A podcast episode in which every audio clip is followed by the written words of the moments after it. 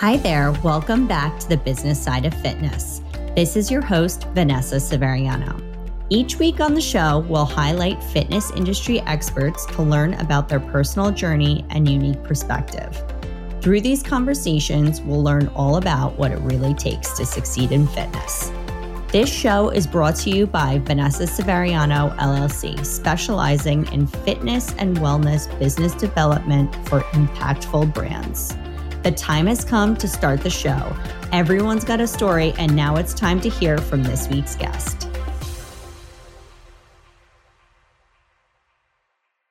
Let's welcome to the show, Lee Braun. His degree in business from Michigan State University and his background in the commercial construction industry have provided him the foundation to successfully grow Perspire Sauna Studio into the innovative and fast-growing company it is today.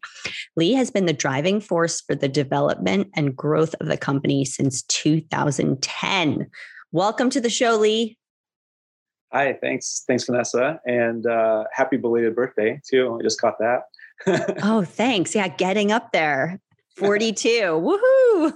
Hopefully, this will be my best year yet. So, Lee, I'm excited to have you here and just learn a little bit more about you and your journey and your business. So can you just set the stage a little bit for the audience and let us know how you came to Perspire, your background, and what ultimately led you to becoming the CEO at Perspire?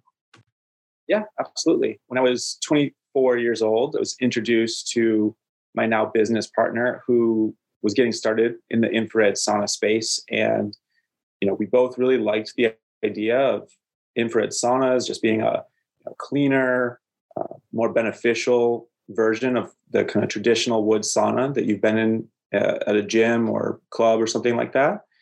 And we just didn't see it anywhere out in the world. We didn't see a space that you can go and get a 40-minute infrared sauna session in. And so we created it. And similar to how boutique fitness really made fitness more accessible and visible to others and a little bit more niche, we kind of took that same kind of model and applied it to infrared saunas back in 2010 and grew it from there. So your background before getting to Perspire, you were in commercial construction. So I'd love to know how you bridged the gap between commercial construction and becoming the CEO of Perspire. It seems kind of highly unlikely. However, obviously there are some skills that you used in your previous position that are now helping you, leading you to success at Perspire. So what did that look like for you?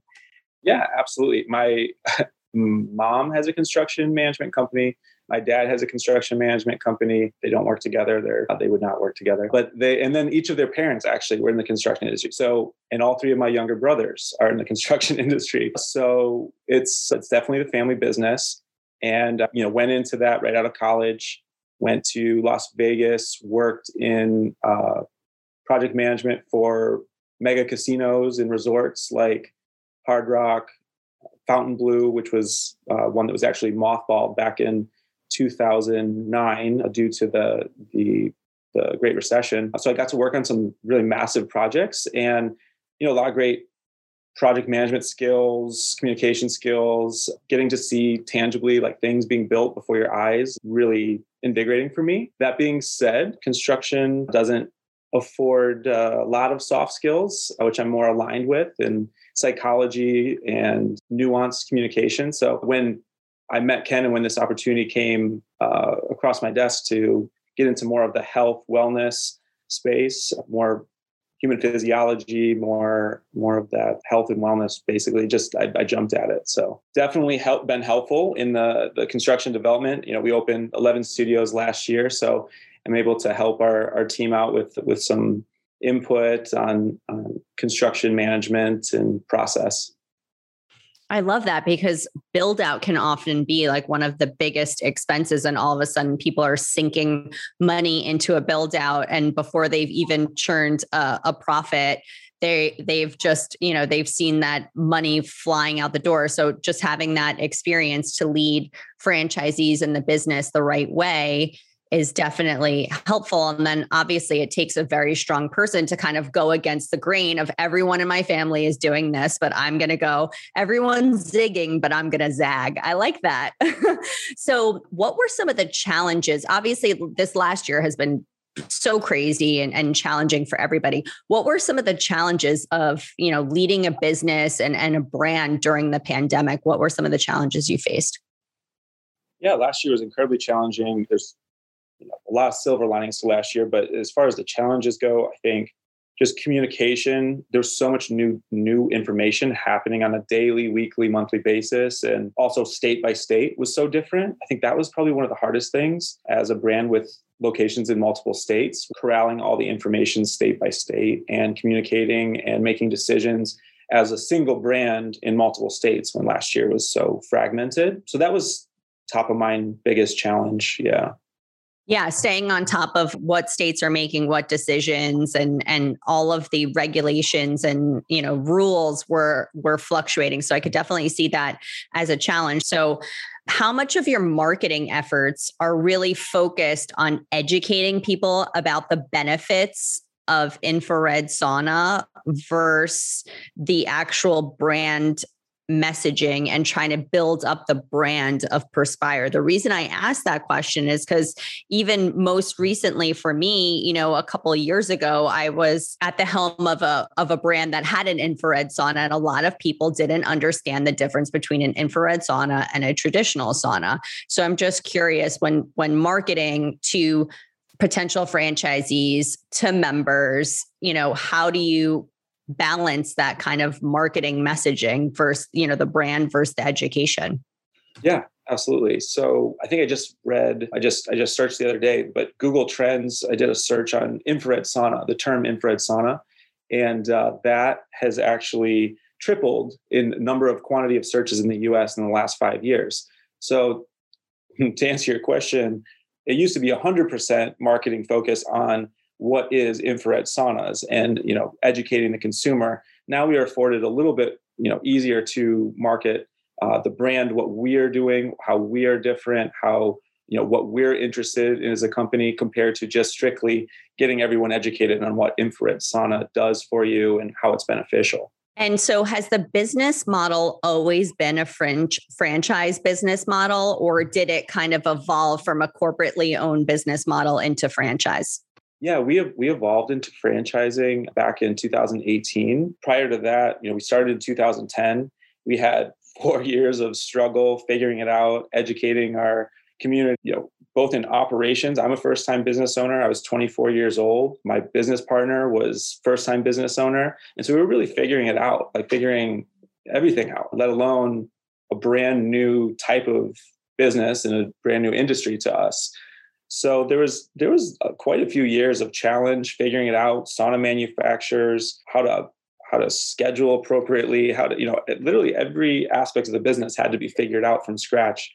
And we had a real breakthrough year around 2014 through 2016. We just had, you know, we fortunately we really stuck it out those first few years because we believed that what we were doing was helping people. We anecdotally heard back from some, you know, great testimonials, and we were very excited. We weren't deterred. It just wasn't happening as fast as we wanted it to. So we had this breakout year in 2014, immediately decided let's open a second location. That turned into 3 locations in a year period. Got those 3 studios up and running for a solid year. It's 2017, and decided, you know, we really can scale this. This is something that works in 3 different markets, and we want to we know that this can work everywhere, but we can't manage everywhere. So enter franchising. It's just a great way to, you know, leverage what you've learned over the course of, you know, 10, 11 years and open in different markets and help franchisees build their own businesses. So we always kind of had franchising in mind, but we, you know, really got serious about it in 2017 and executed in 2018. And so what do you think led to that tipping point? Was it just like a culmination of things for you? Or was it that like things started clicking, you made some good hires and brought people onto your team, some of the investments were coming through, you made a good relationship with a sauna manufacturer? What would you attribute that tipping point? Well, I have to say that, you know, Katie Fetters has been my right-hand woman since 2012, and she was a huge part of our growth and success. She was able to work in the business so I could work on the business type of thing. In 2013, got a new sauna manufacturer, Clearlight, who we've been partnered with. They might make our own custom commercial sauna units for us. And they've been an excellent partner. That happened in 2013. We finally got some headway with digital marketing efforts and really got savvy after a couple years of experimenting with that. So yeah, kind of everything fell into place at the same time. I think that there was a, you know, wind at our sails with just consumer sentiment and wanting this type of service that just was growing kind of year over year. And, you know, really through today, it just continues to grow, the demand for wellness services and experiences. Well, I'm really glad you didn't throw in the towel before 2014, but you made a really good point, Lee. I mean, I was just having this conversation with my kids the other day. I'm like, experience is the best teacher. Like going to school, getting that, you know, pedigree, having that education, that's very important.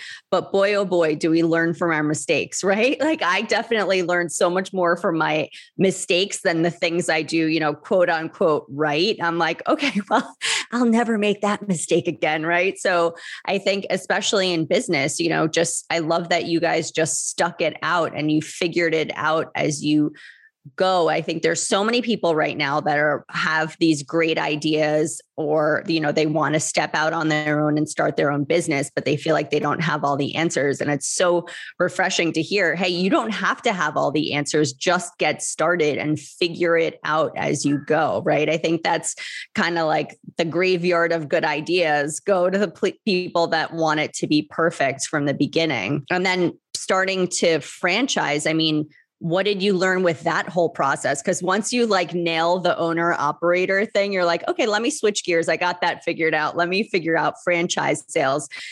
I would love to hear what that was like, just starting to sell franchises, going through the franchising process and all that. What was that like for you, Lee? Yeah, we had a friend at a different franchise brand, and Ken and I were, you know, okay, we made the decision, you know. We had a meeting here in Newport Beach, actually on the beach. We said, what are we going to do? We've got something. We know this can work everywhere. What are we going to do?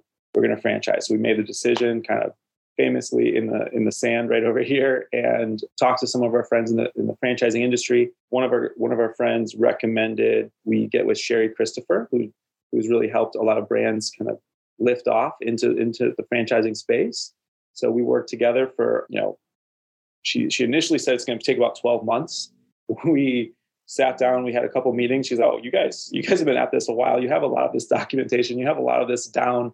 Let's do 3 months. Let's get it lifted in 3 months. And so by January 2018, we were filed, approved, and ready to go and start selling franchises. And you know, she assisted with that throughout 2018, found our founding franchise group that were actually a lot of them looking for this exact thing that they wanted to do in their communities, in Atlanta, in Austin, here in Orange County, California, where we're based. Many of them members or, you know, introduced by the manufacturer, actually by our sauna manufacturer. So it was a very organic, we didn't market. I mean, it was just people that we sent out an email saying, hey, we're franchising now. And people that were really already wanted to do this kind of jumped on board. Okay, that sounds like a dream come true. So for all those challenges that you faced leading up to 2014, you were getting your good karma coming your way. And so what impact has COVID had on people's interest in franchise? Because I feel like I keep reading these articles of like 40% of people are thinking of leaving their job. And I think that COVID really made us look at ourselves in the mirror and say, wait, am I living the life that I want to live? I know it did for me. You know, I just said, okay, I'm, you know, dedicating a lot of time in a car commuting. And that's, you know, I've hated that. And I've always just been in go mode. Now's the time to make the change. And I feel like a lot of people have gone through some of those shifts. So I'm just curious to hear how that's impacted the actual franchise sales or interest. Yeah, we saw last year, of course, there was a lot of uncertainty. So we pretty much put the pause on efforts to sell, and we just supported the, you know, the franchisees that we had, helped them navigate through those state regulations, through openings, through closings, reopenings. And we just focus on opening and developing the studios that we currently had committed. Last year, we did open 10 locations last year throughout COVID.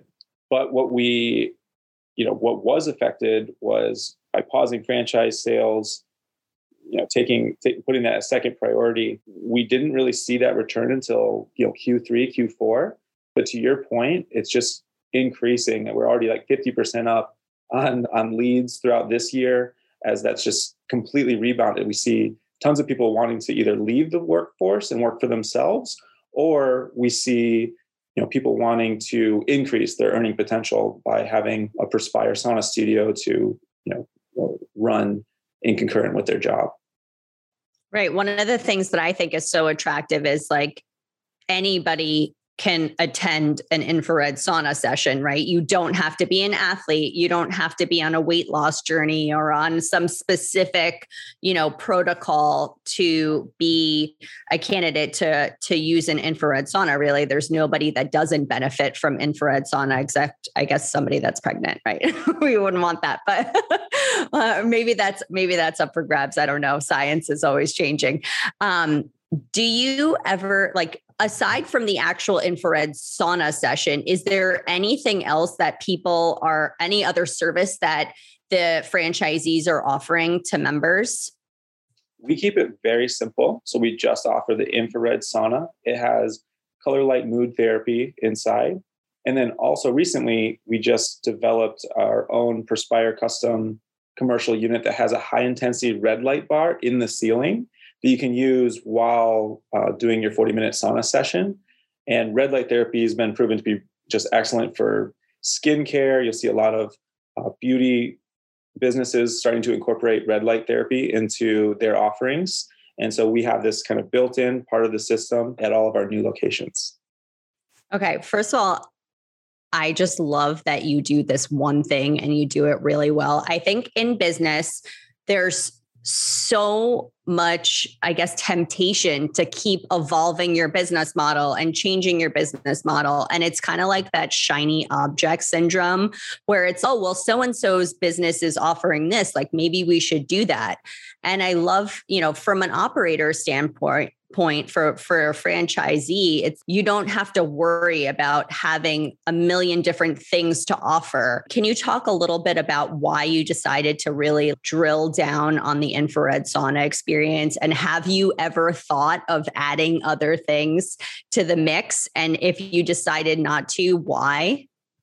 Yeah, there's kind of a lot of reasons to answer that question. I guess first is we are fans of infrared. We love how it feels. It's easy to get people to come in and do an infrared sauna session compared to some other modalities where it's a little bit challenging or, you know, prohibitive.